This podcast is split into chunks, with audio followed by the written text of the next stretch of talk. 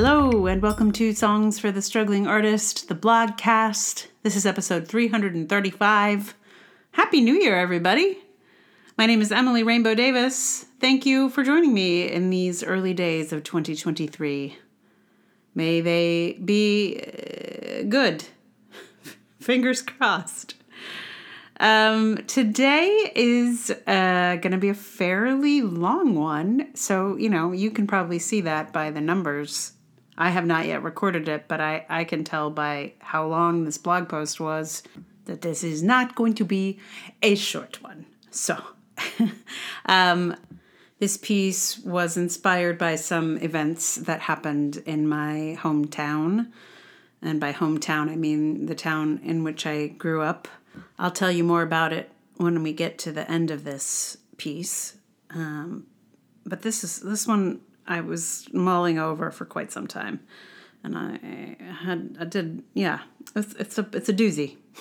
so here it is. It is called "The Death of Gatsby and the Scene." Around about the time I was becoming of age, my hometown was becoming a scene. Our hometown band was about to hit the mainstream, and art was seeping out of every corner of the place. There were plays in bars, on the street, in art galleries. There was an artist who sold his paintings for $3 and also painted the walls and restrooms of restaurants all over town. His work was everywhere. It was a heady moment. Into that heady moment stepped a man who my friends and I called Gatsby because he was always dressed up like a 1920s gentleman. He had an air about him, a man out of time. I live in New York City now, and here you'd never notice this guy. He'd slip into some faux speakeasy, and you'd just think, oh, sure, one of those. But then, there, in my hometown, this guy was highly visible. It was a scene then, and Gatsby quickly took his place at the center of it. I was part of the scene too. I was in a play at the art gallery with the man who a couple of years later became a rock star. I was in the play in the writer's apartment. I was in the legendary production of Hair that happened in the ROTC building. I hung out at the restaurants where the cool hung out, and I was in the Three Penny Opera featuring the hip alt bluegrass band as the orchestra. I played the old mother at age 19, but still, I was in it. I was there. But somehow, I wasn't really included most of the time. And it wasn't just that I was young.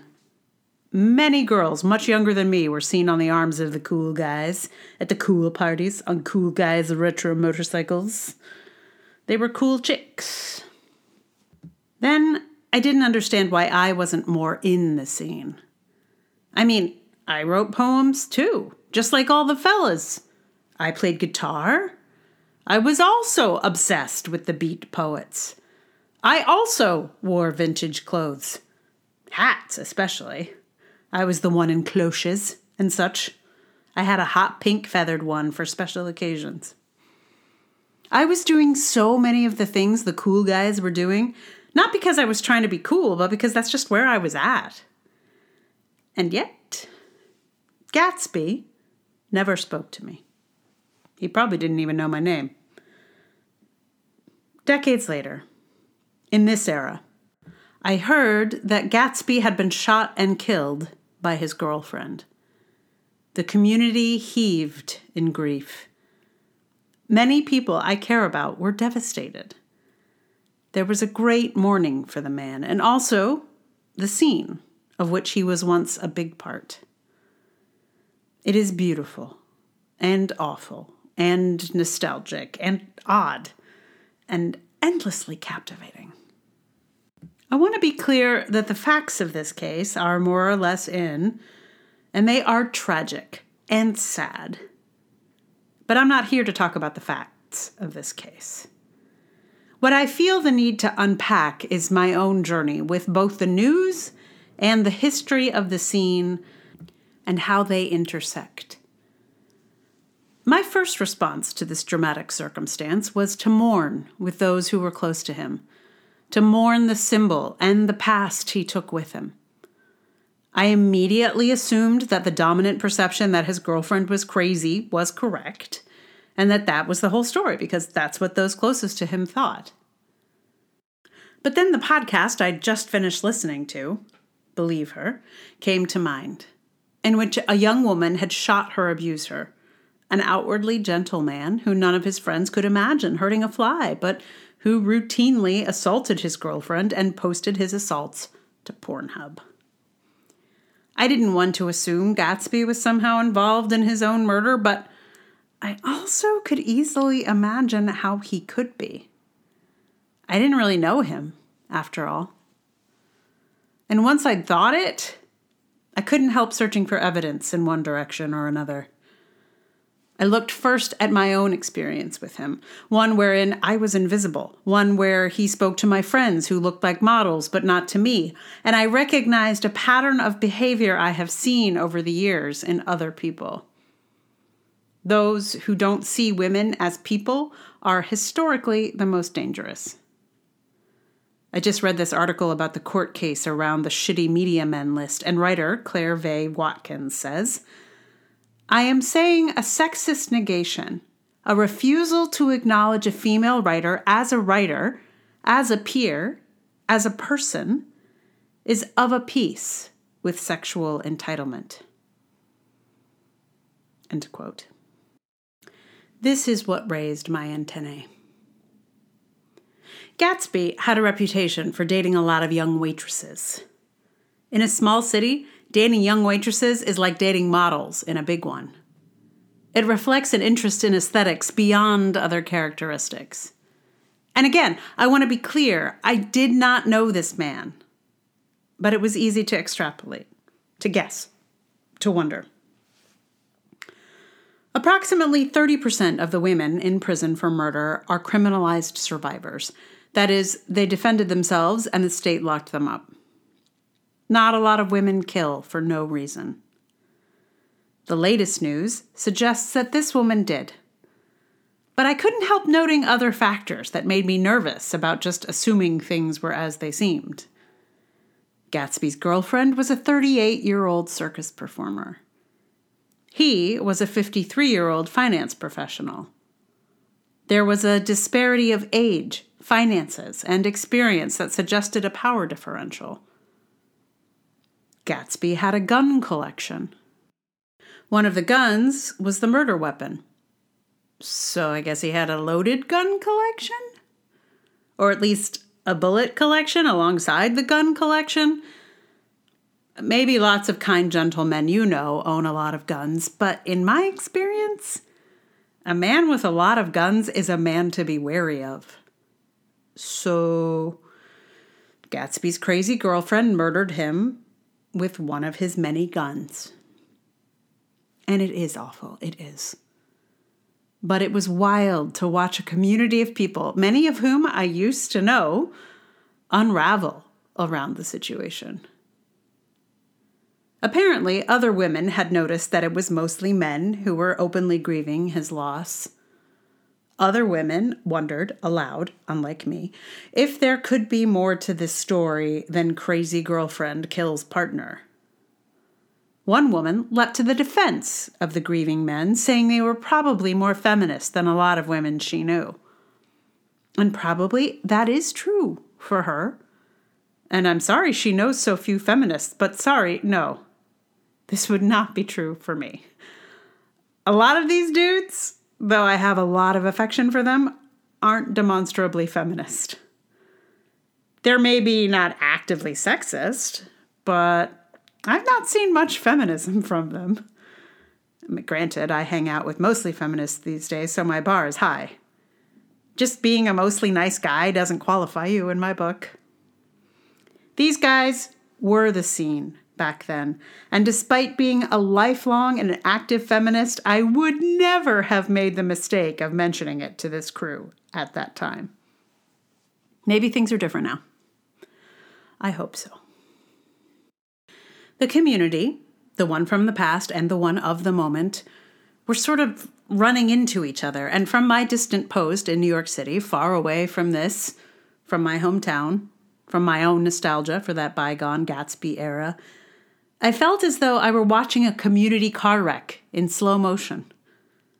There were a lot of heartbroken Gen X and Gen Jones men an incredible, wrenching mourning for their friend, and a lot of millennial women trying to sort through the mess, some loudly making assumptions, some defending, some grieving, too.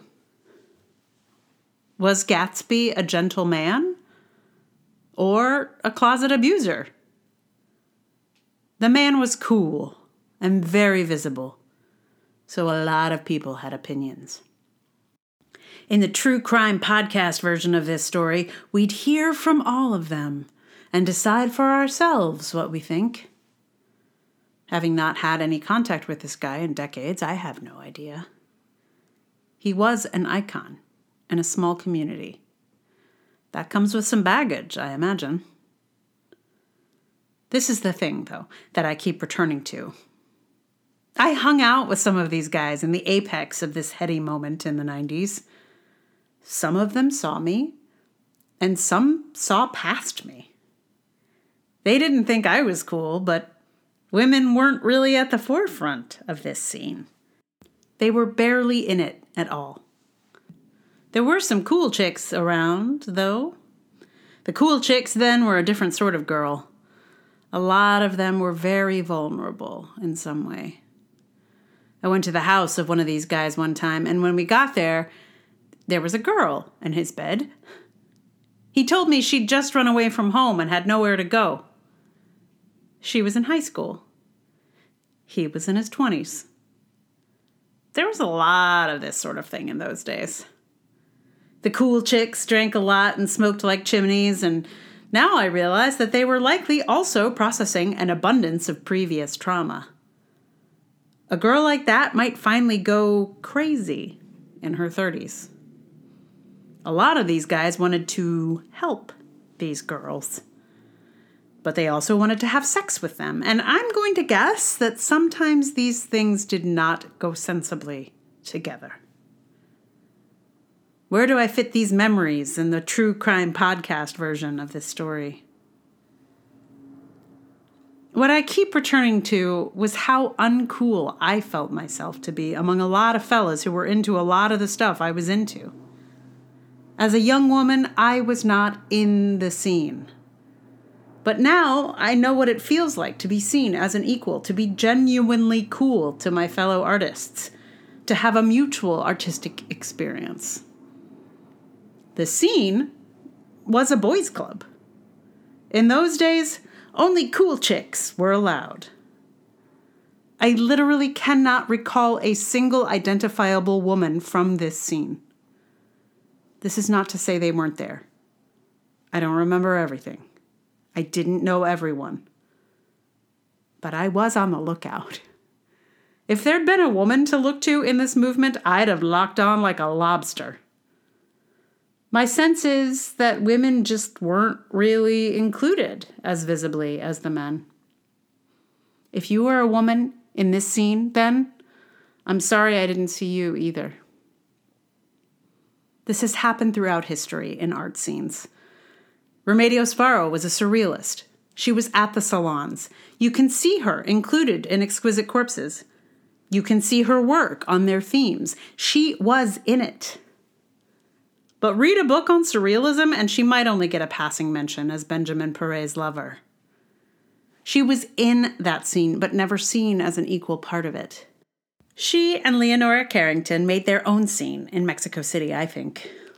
They may not get a chapter in the art history textbooks like the male surrealists do, but they built their own world where they weren't the girlfriends of the cool guys, but the center of a magical realist world. It feels like scenes are for men and the cool chicks who hung around them. Being a part of a scene that was once a genuine scene was exciting. I do have tremendous nostalgia for that moment in time, but it is accompanied by a strange lacuna. On reading the newspaper article about Gatsby and the scene, I had the strange sensation of having been there, but always just out of frame. The play in the writer's apartment that Gatsby sent a typewritten note about? I was in that play. I was kind of the center of it. The band that Gatsby promoted? I was in those audiences a lot, and I was in that musical where they were the orchestra. I'm there, but not there. That's what it was like to be in the scene then. I could stand center stage, sing my heart out, and still be entirely invisible. It turns out that the crazy girlfriend shot Gatsby in his sleep. She shot him with his gun, called the police, and began live streaming. It's an awful situation. The end of the True Crime podcast is just sad. It's just really sad. All it is is sad. But ultimately, this is not about Gatsby. Just like The Great Gatsby is not really about Gatsby, is it? It's the world around him. It's the scene. And you know something? F. Scott Fitzgerald was in a scene. Maybe he was the scene. But my favorite writer of the period, Dawn Powell, was born the exact same year and wrote truly remarkable novels and plays that were well received at the time and never felt herself part of the scene. Not Fitzgerald's scene and not the theater scene, which Powell longed to be a part of as well. Read her diaries for lots of these sorts of moments. She was so much not a part of scenes that her work went out of print for a very long time. Meanwhile, no one gave a damn about The Great Gatsby when it first came out. But the scene grew in retrospect and now few American students can escape reading it. Of course, I long to be a part of a scene again. But I want it to be one where women are full artistic participants and not just the cool chicks at home in the artist's bed. Thinking about Gatsby sent me down a lot of paths I haven't visited in a while. And I see them a lot differently than I did decades ago. A scene shifts in the rearview mirror it gets both a glow and a sharper focus. I learned about Gatsby's death a few hours after I wrote about meeting Lawrence Ferlinghetti. I'd been thinking about one of the most famous art scenes in American history and about what it was like to be a woman trying to just be seen by someone from it for a moment. I was patronized by a man who hung out with the beats, but was so confident in his position in a scene that he preferred not to be called a beat poet. There was a chiming quality of these two things for me. These were highly visible men in artistically exciting times and just out of the frame, just a little blurry and off to the side. I'm sure there were many women who longed to be seen, to be heard, to be in the scene for real and not just there and out of focus.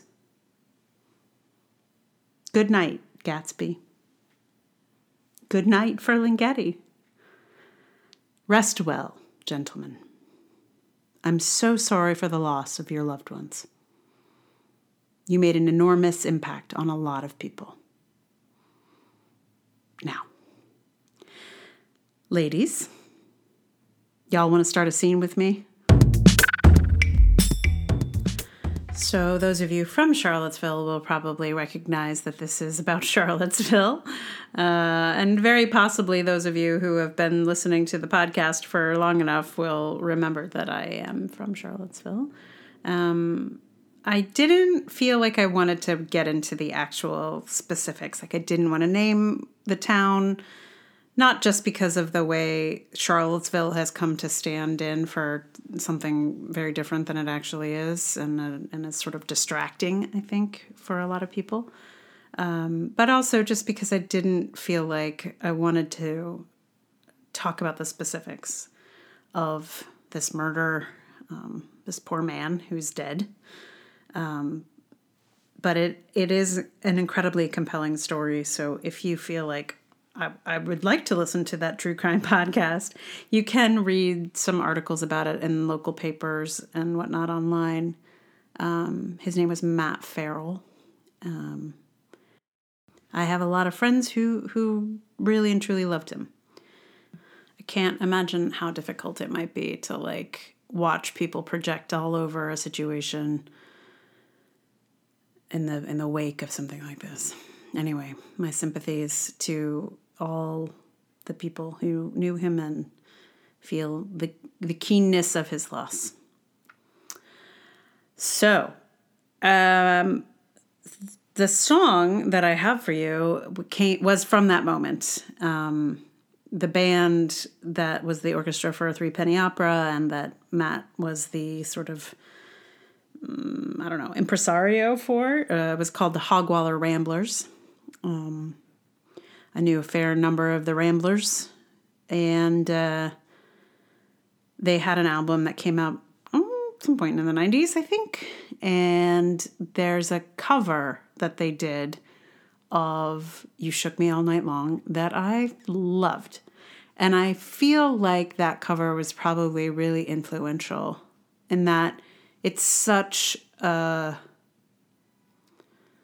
it's such a, a, a, different take on the original song and i feel like that taught me a lot at an early age. Um, I, I, I, I, like i had no interest in the acdc song but i loved the hogwaller ramblers cover of it. Um, so i covered the hogwaller ramblers cover of you shook me all night long i think. That's i mean it's just what it feels like it's really my own take, but you know, I don't have the fabulous um, fiddle or banjo or bass going. Um, but it is really I, I know their version much better than I know ACDC's. So it's like a three layer cover. so I'm going to play that for you in just a minute. But meanwhile, thank you so much for listening. If you like the podcast, please tell someone about it. Like, share, review, subscribe, all of those things. Um, and if you'd like to support it further, that would be amazing. You can become a patron on Patreon. That's patreon.com slash Emily R. Davis. Or you can do a one-time situation with Ko-fi or PayPal. All those links are in the show notes. And uh, Happy New Year again, I say to you. Happy 2023. Um, I will play for you now. You Shook Me All Night Long on ukulele, as it was meant to be played, of course. Um, yeah. Uh, enjoy.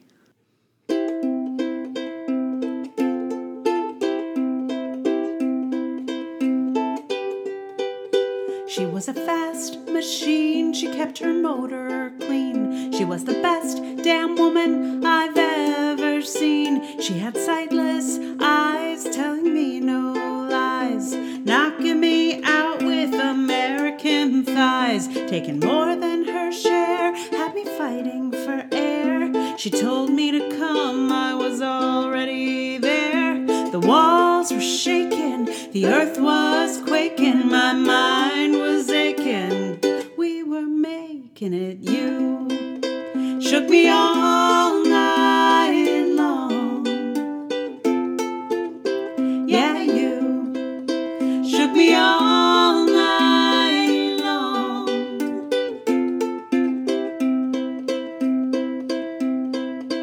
Working double seduction line. She's one of a kind. She's mine, all mine. Wanted no applause, just another course. Made a meal out of me, then come back for more. Had to cool me down for another round. Now I'm back in the ring for another swing. Cause walls were shaking, the earth was quaking, my mind